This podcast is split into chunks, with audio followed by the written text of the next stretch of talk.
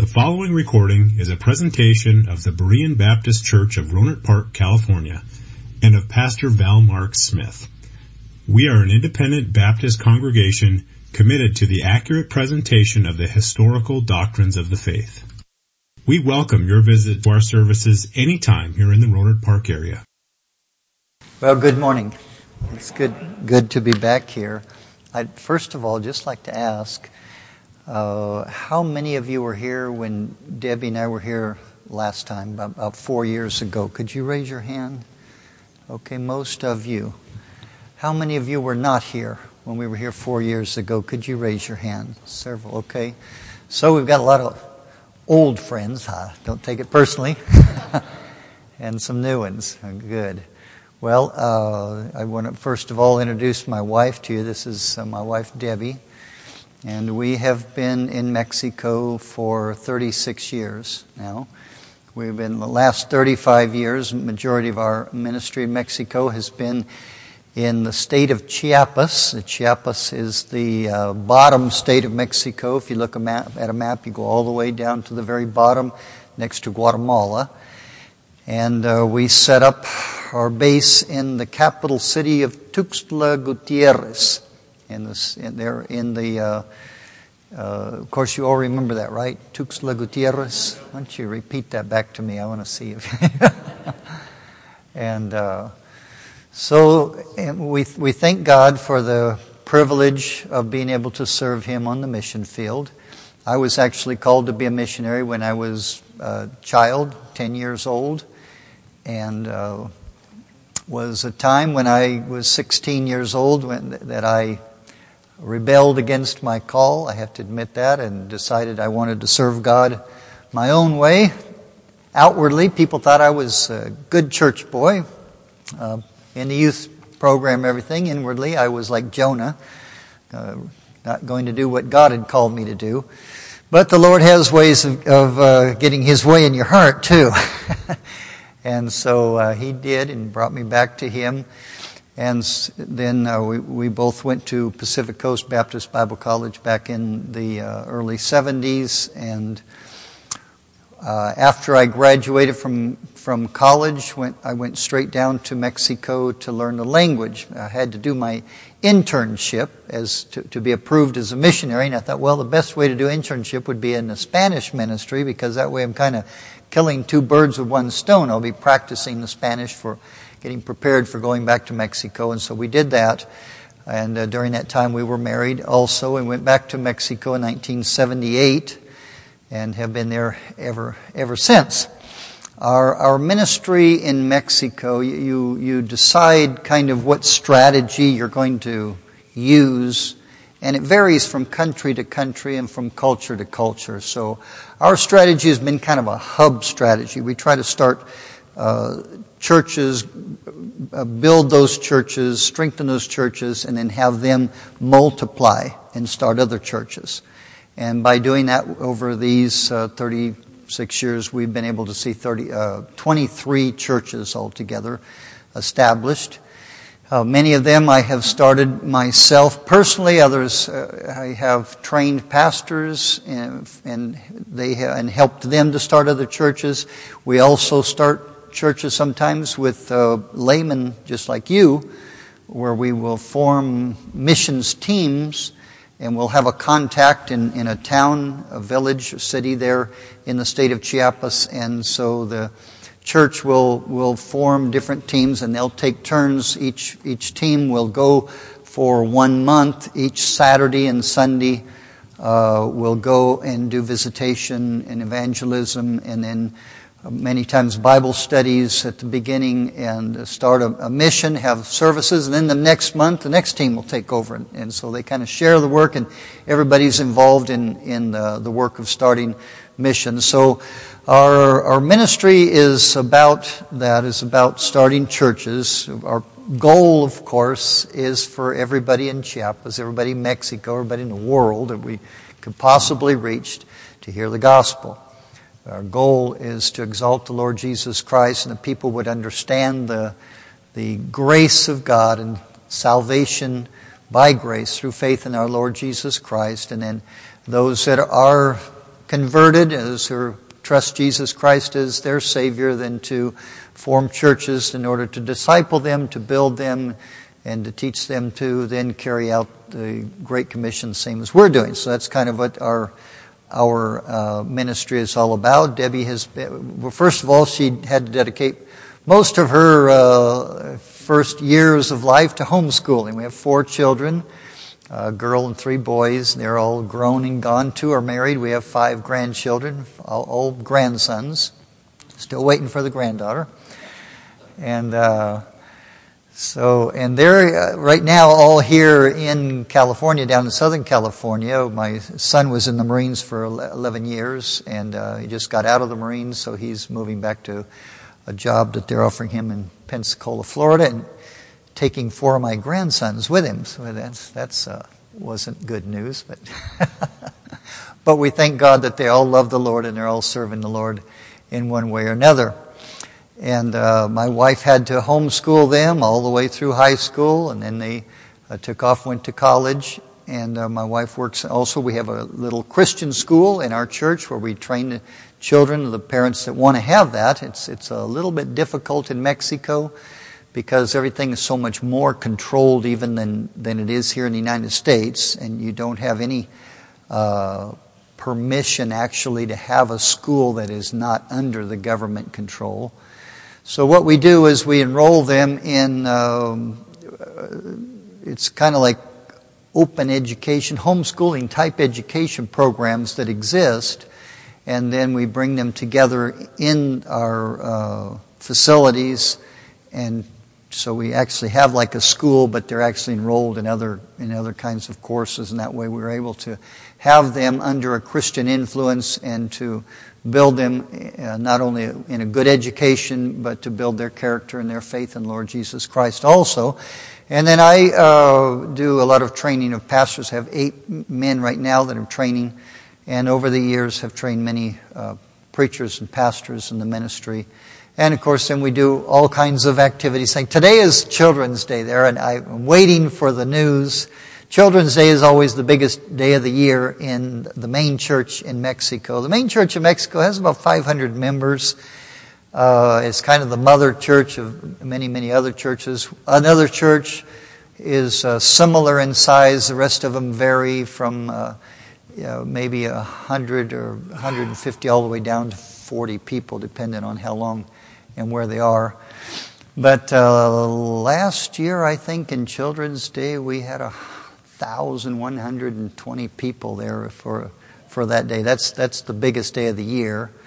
And, you know, it's fun to talk about having over a thousand people come to church. Of course, we realize a lot of, most people are coming because it's celebrating Children's Day. We always put a big presentation on in the church. And then after church, we have the parking lot filled with games and things. So the kids will have a good time on Children's Day, but it, it, opens a lot of doors. We meet a lot of people, and we've won a lot of people to the Lord and gone back into their homes also when they get to know the church and they feel the, the uh, loving spirit of the Lord at church. And uh, so I'm waiting on news uh, today about how that's going to be in our, in our Children's Day.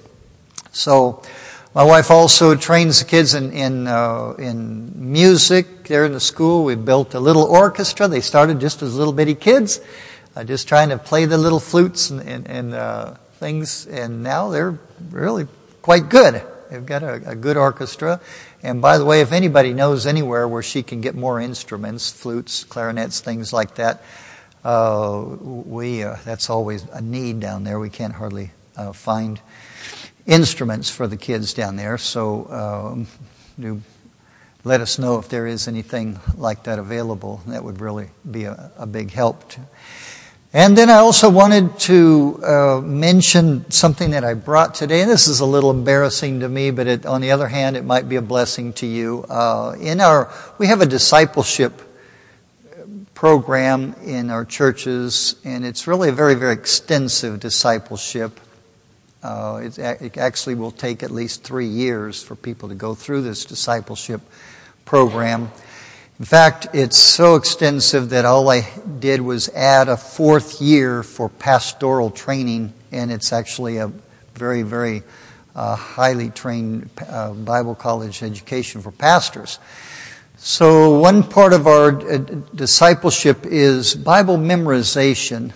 And I guess there's a little bit of a personal reason to that. When I was a young man in Bible college, I went to Bible college when I was only 17 years old, got out of high school a year early, so uh, they made an exception to even accept me there. But uh, I was not all that secure in in uh, feeling like I could do God's work, and that promise of God in, in Psalm 1 that if we meditate day and night in, in His Word, we'll be like the tree planted by rivers of water and everything that we do will prosper.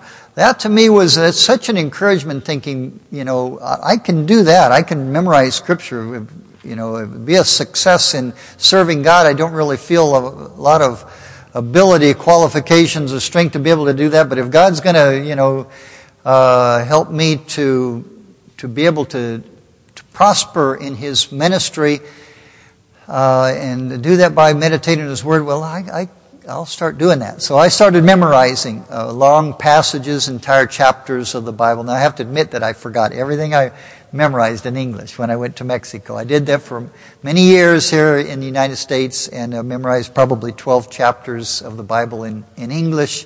But when I went to Mexico, I made a decision that in order for me to communicate in Spanish to the, to the uh, Mexican people, I was going to have to saturate my mind with the Bible in Spanish and everything in Spanish. So I just put away everything I had in English, my English Bible, English material, and studied, memorized, taught exclusively in Spanish. And the truth is, I feel much more comfortable preaching and teaching in Spanish now than I do in English. But as a result, I forgot everything I ever memorized in, in English. I, I now have 42 chapters memorized in Spanish.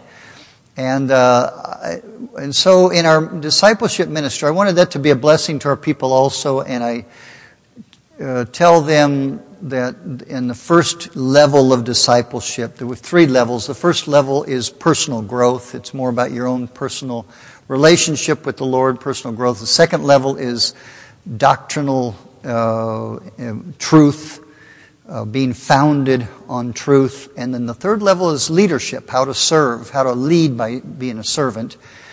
And, but uh, the, each level, one of the requirements is to memorize. And the first level, we tell them you're going to memorize the book of Philippians.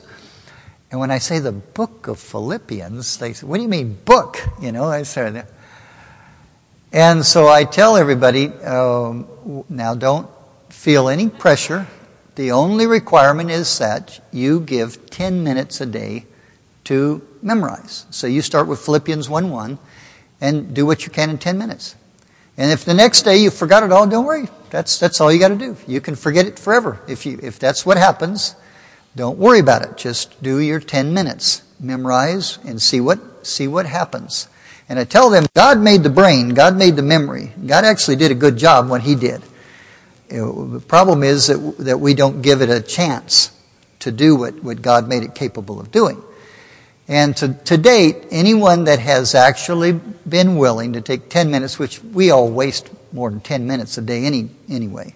So it's pretty easy to give 10 minutes a day. And everyone that does that has been able to memorize the book of Philippians that first year even grandmothers, you know, that uh, start doing that say, I can't memorize anything. My mind doesn't work anymore. And they find out that it really does. Some people say, I, I can't memorize anything. And I, oh, poor thing. We're going to have to get somebody to take you home then. You won't be able to remember.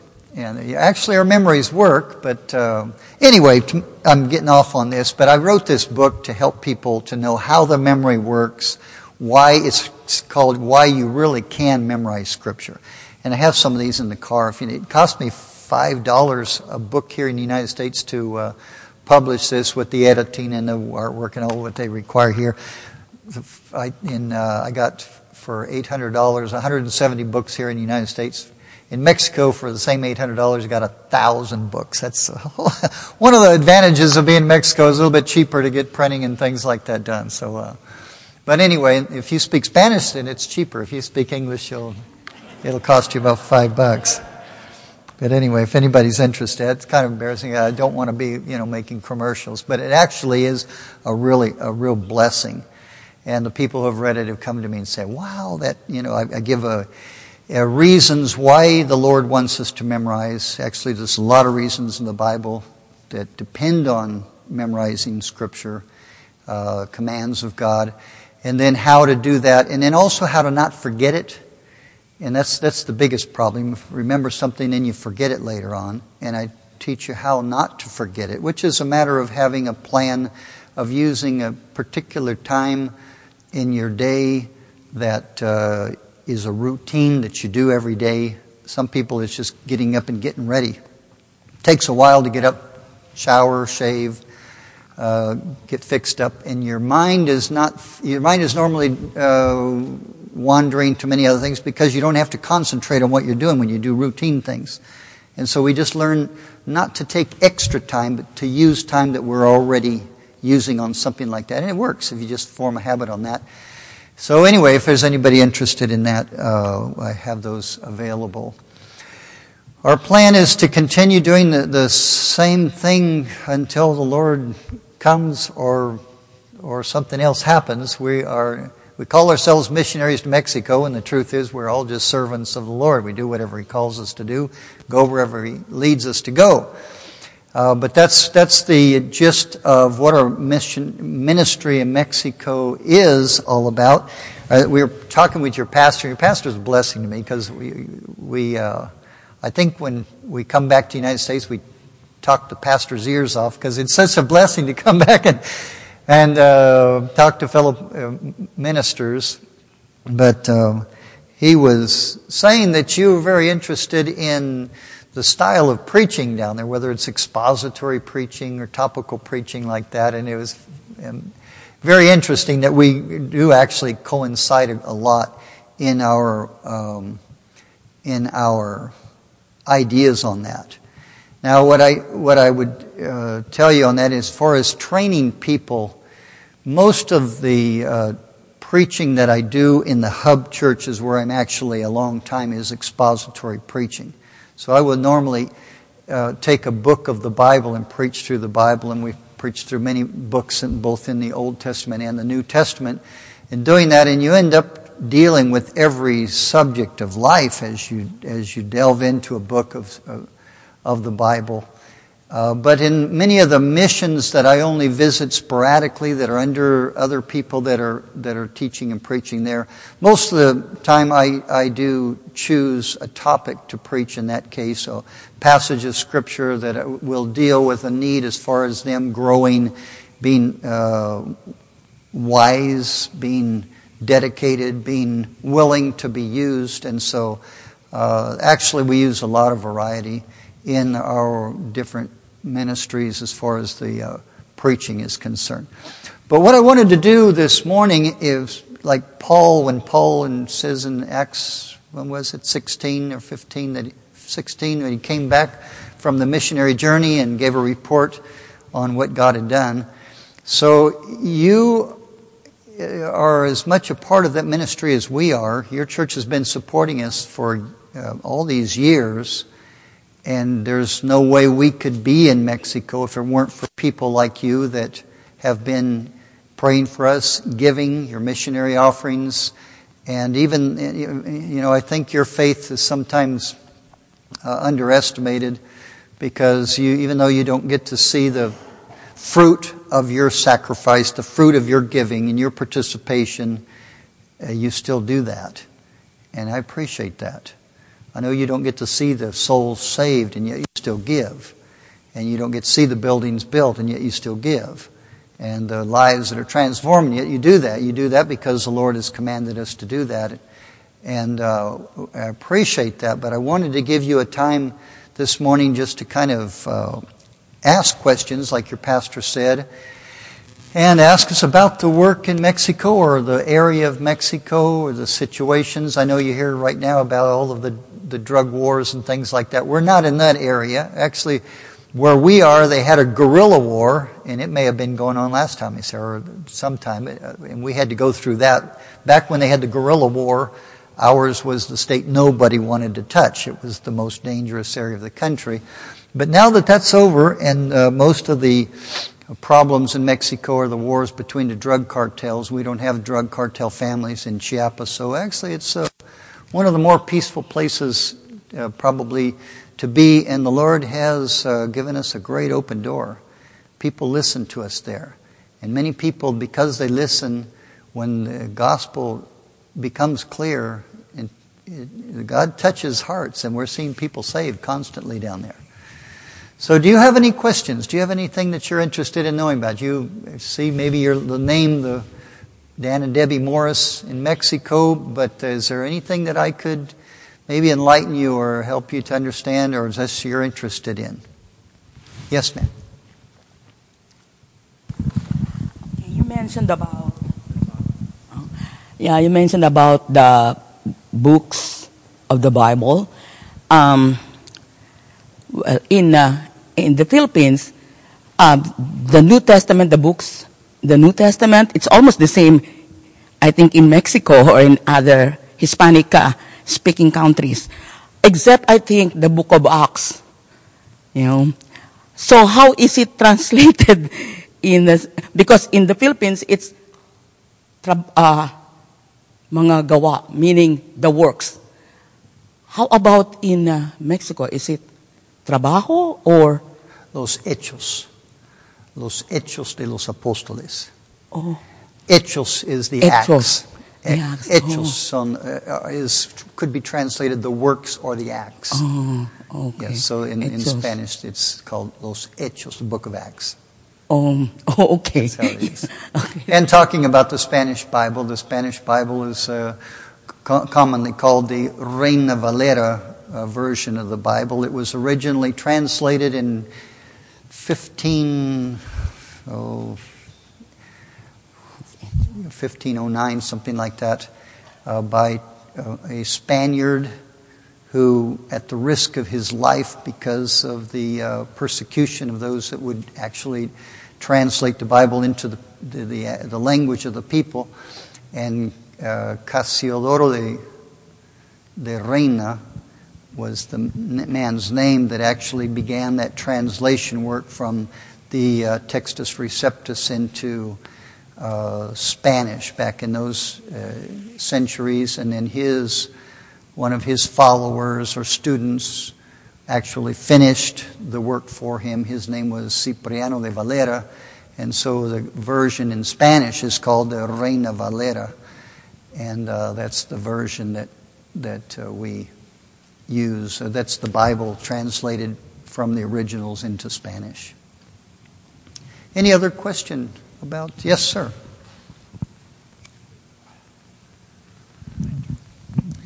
A number of years ago, I think it was four or five years ago, we contributed uh, to help build a, a uh, particular church, uh, small church that you were just starting.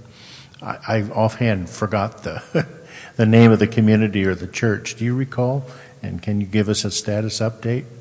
Um, oh boy, brother, you really got me okay. on the spot. okay, I'm sorry. Yeah, uh, you're right, and uh-huh. I remember that.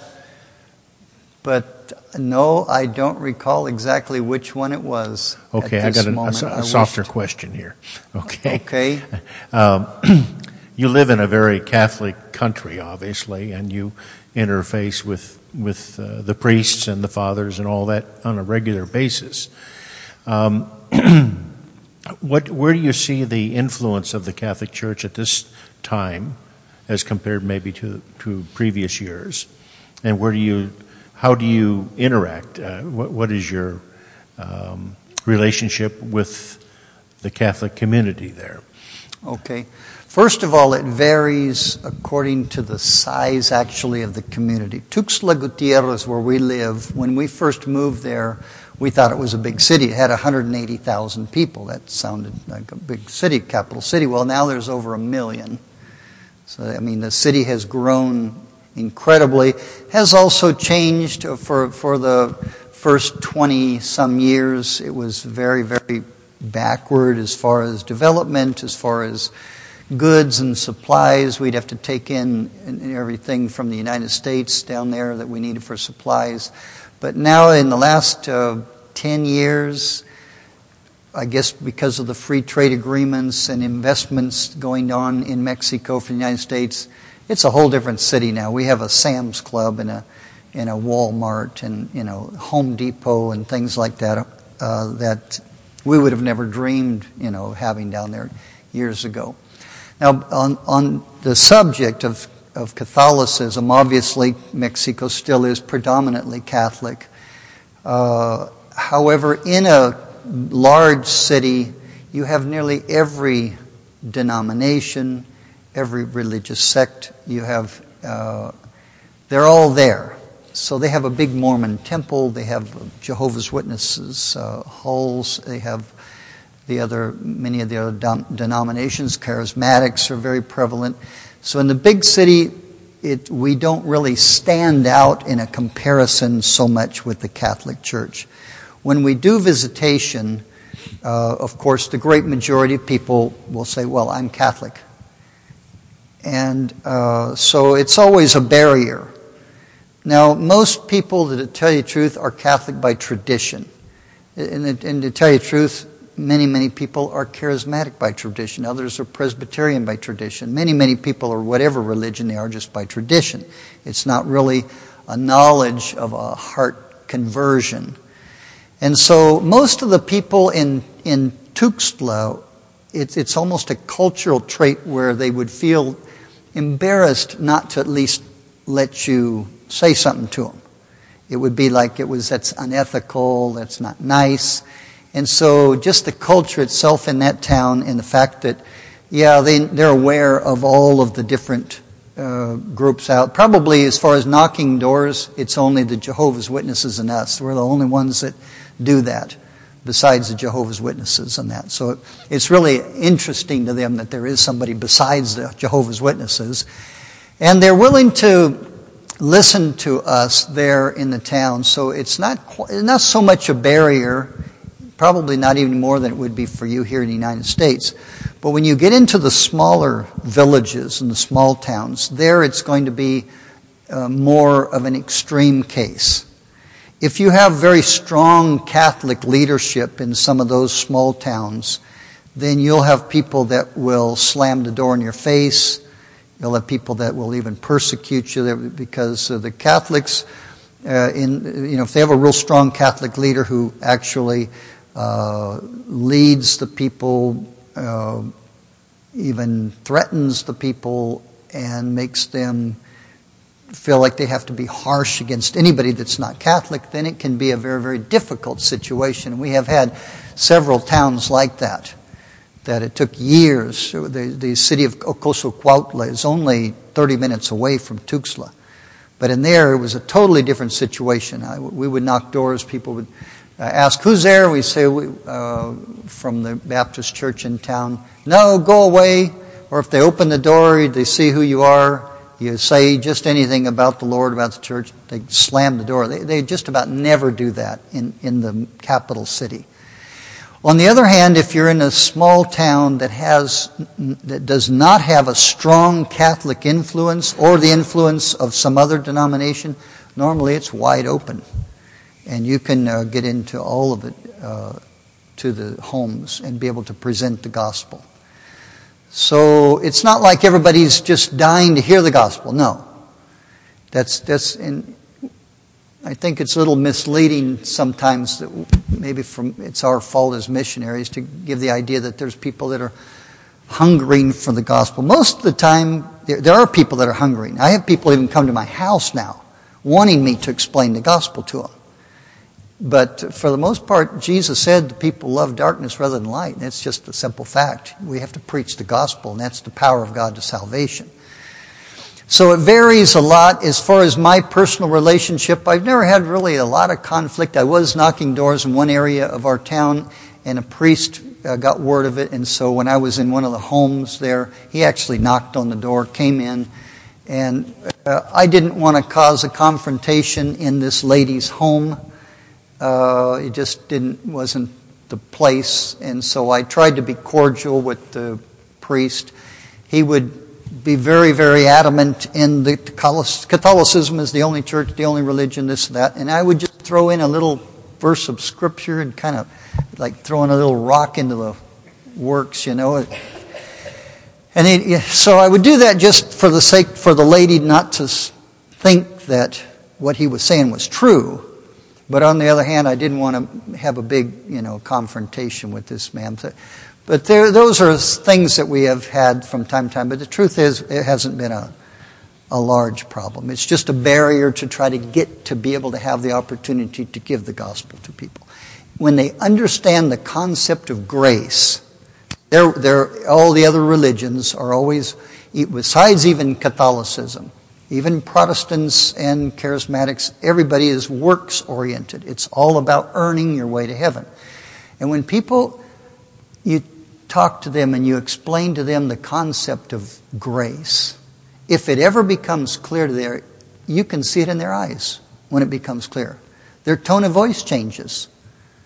It's just a whole new world for them when they understand that Jesus paid it all, that, the, that salvation, God is asking them just to repent and to come him, to Him as they are. And uh, when they understand that, then they have to make a decision. And, and many will still reject it because of the pressure of other people and the customs and things like that. But it changes everything when they understand the concept of grace. Someone else. I'm taking probably too much time. Yes. How often, how often do you go soul winning to small towns? To the small towns? Uh-huh, area. Okay, well, normally uh, we try to dedicate at least two days a week in any of the churches. In the main city, we have uh, door knocking every Thursday morning, and we have soul winning every Friday night. And then we have our, well, we, we also use uh, family groups, and we do that on Saturdays. And uh, family groups is not going out, it's actually inviting friends and family over for tacos and for fellowship. And then in the family groups, you give the gospel out, have a, have a, um, uh, a lesson about salvation one way or the other. And uh, we don't normally give invitations in the family groups, but it breaks ice. It gets the gospel out to people. And we have, have a lot of people coming to our church through the family groups ministry. So these are different strategies that, that we use. And of course, we try to train the people. We have an evangelism training program that they go through four months and they learn. We've, we've trained hundreds of soul winners through our evangelism training, which I have to admit is pretty much based on the uh, uh, evangelism explosion, evangelism explosion uh, Uh, type of method. It's, it's similar to that. It's on the job training for evangelism so that people will be able to witness no matter where they are. And then we try to multiply that same model in the other little churches that we do. Yes. I was just curious as to what you feel is your greatest hindrance to getting the gospel to the people.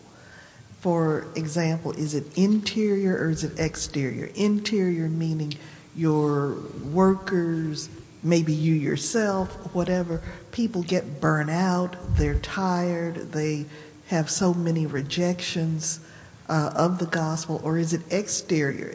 outside influences that prevent people from taking the gospel? Uh, you know, there's some of all of that.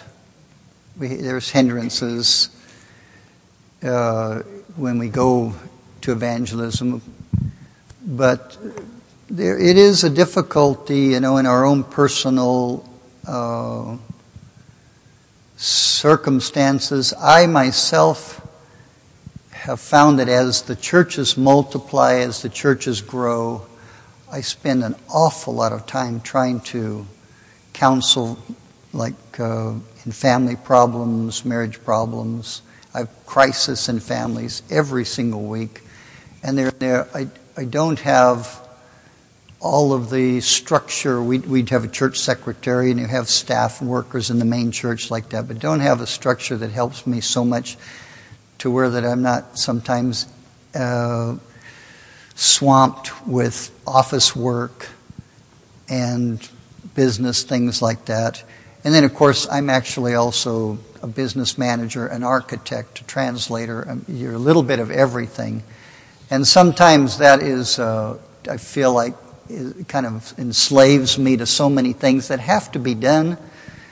And I find that I have to train others to be able to be out there and send them out there when I would like to be out there and I find out that there's some things that only I can do as far as the organizational and the planning and the training and the, and the uh, materials and all of these things. So to me, the hindrance is mostly the, the, the work that you have to do just to have the ministries going, just to do the building of the buildings and to train the people and things like that. It just, uh, I spend an awful lot of time doing that instead of being able to be out in the work. And so I actually have to plan certain times to be able to get out. that to me is the biggest hindrance and i really don't have a solution for that i wish somebody else i could give that all to but uh, doesn't always have that but does, is that what you're kind of uh, thinking about that's really kind of what i feel a lot of times as far as the, the workload is concerned yes ma'am You mentioned in the ministries of reaching people for the Lord, you mentioned door to door and then soul winning. What is the difference between those two? Okay. There's not any, well, yeah, that's a good question. Door to door is where we go door to door and we go soul winning, okay? If people will listen, uh, and, and uh, then, then we present the gospel to them. But when we talk about going soul winning, it's actually going to a contact, either a family member or a visitor from the church, somebody that we have a card on or some information, we go directly to a home. It's just a matter of terminology. So it's all soul winning, but we distinguish it that because one is, I guess would be called contact soul winning, the other is door knocking soul winning. That's, that's the difference. Yes. And uh, so it was Sabinalito. I'm glad you, you. Sabinalito is going very well. Sabinalito is uh, in walking distance from the border of Guatemala. It's right down uh, about half a mile. You walk down the road and you're walking across into the country of Guatemala. They have their own pastor now. The ministry is, he married a lady from our main church up in the mountains whose mother was actually the, the uh, owner of the house where we started that church. And they have family and they have built that church very, very, very well. That church is, uh, uh, we helped them to get the first main building and a little pastoral house built. And, uh, but now they have built other buildings and finished things up and got programs. So last time we were there, they, it was impressive. We, I haven't been able to visit them as often. Actually, I was pastoring two different churches at the time. And, uh, so the one church I trained a man in the church to be the pastor. He was one of my disciples. When he became the pastor, he actually also became in charge of the missions of that church. And this church was actually a mission of that church. So when I uh, turned the church over to him, uh, then he actually became responsible for Sabinalito also. But they're doing very well in that church. Okay, we ran out of time and I didn't get to teach anything, but uh, I'll, I have a video presentation for you in the in the morning service, and it'll show you a little bit more about the work, and I get to preach to you then. Thank you for listening to this presentation of the Berean Baptist Church of Rohnert Park, California.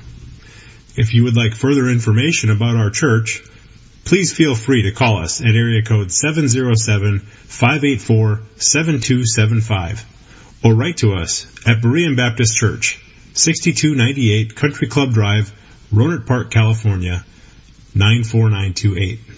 Additionally, you may visit us on the World Wide Web at www.bbaptist.org.